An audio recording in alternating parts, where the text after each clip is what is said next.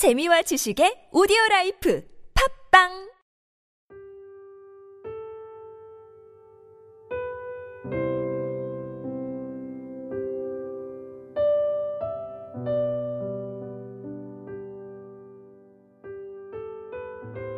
오늘 행복을 쓰다.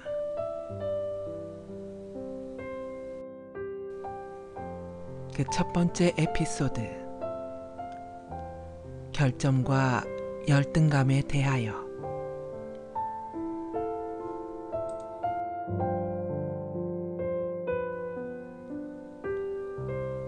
내가 성공한 이유.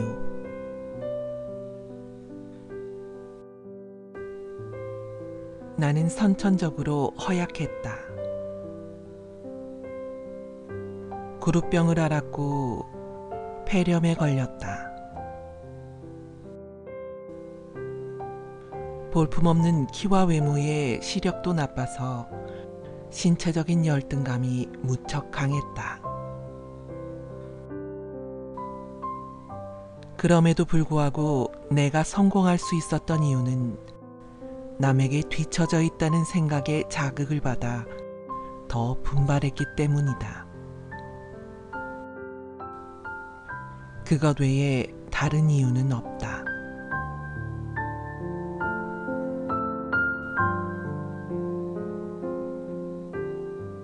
누구나 열등감을 갖고 있다.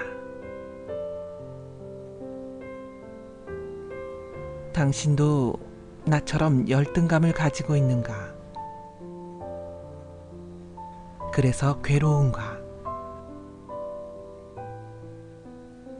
그러나 그것은 당신이 부족해서가 아니다. 정도의 차이는 있지만 모든 사람은 열등감을 가지고 있다. 천재나 영웅들도 열등감을 느낀다. 오히려 당신이 느끼는 열등감은 당신을 더 나은 상태로 향상시키는 자극제가 될 것이다. 바로 내가 그랬던 것처럼.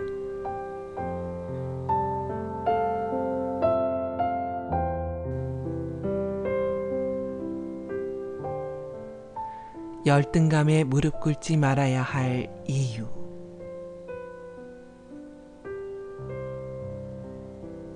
우리 마음 속에는 지금보다 나은 나, 지금보다 나은 미래에 대한 꿈이 있다. 그래서 더 나은 미래를 위해 노력하다 보면 누구나 열등감을 느끼게 된다. 현재의 삶은 내가 꿈꾸는 미래의 삶에 비해 초라해 보이기 때문이다. 좀 더 나은 사람이 되고 싶다거나 지금보다는 나은 삶을 살고 싶다는 바람이 열등감을 갖게 하는 것이다.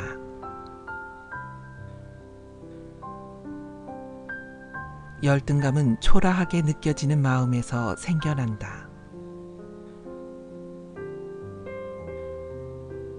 완벽해 보이는 사람도 더 큰 목표 앞에서는 열등감을 느낀다.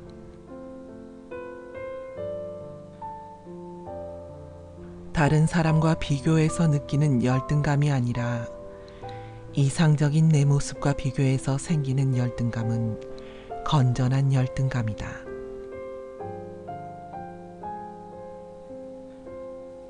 건전한 열등감 앞에서는 낙담하고 무릎 꿇을 필요가 없다.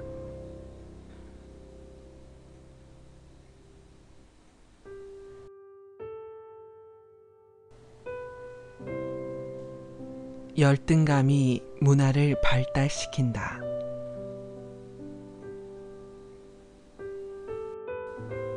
열등감은 발전의 원동력이다.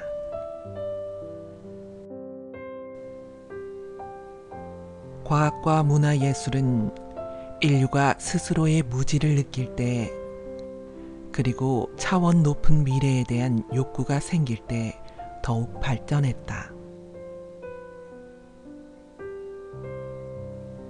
개인뿐만 아니라 인류 공동체 모두는 자연이란 거대한 존재 앞에 열등한 존재이다.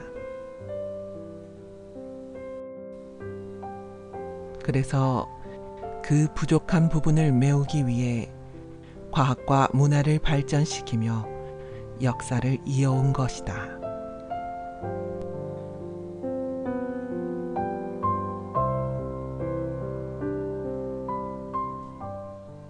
결점을 극복한 사람들. 위대한 업적을 남긴 사람들 중에는 신체적인 장애를 갖고 있던 이들이 많다. 베토벤이나 고흐, 루즈벨트 등이 그렇다. 다른 사람보다 유전자가 열등하다는 것은 분명 결합 요소이다.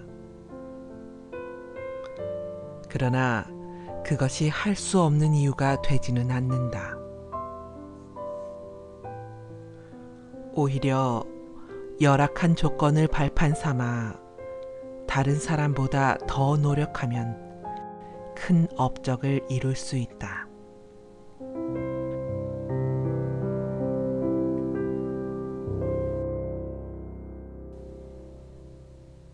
누구에게나 재능은 있다.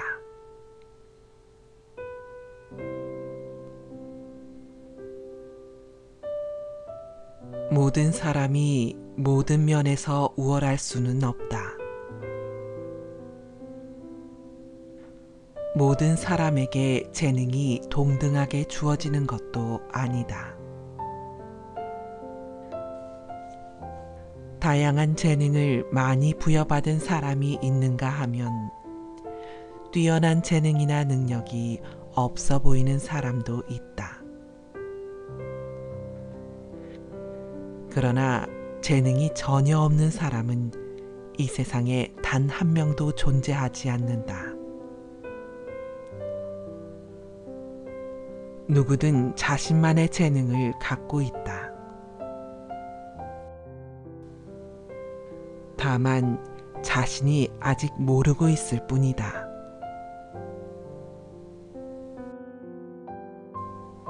그렇기 때문에 우리는 더 나은 나를 만들기 위해 나만의 방법을 찾아야 한다.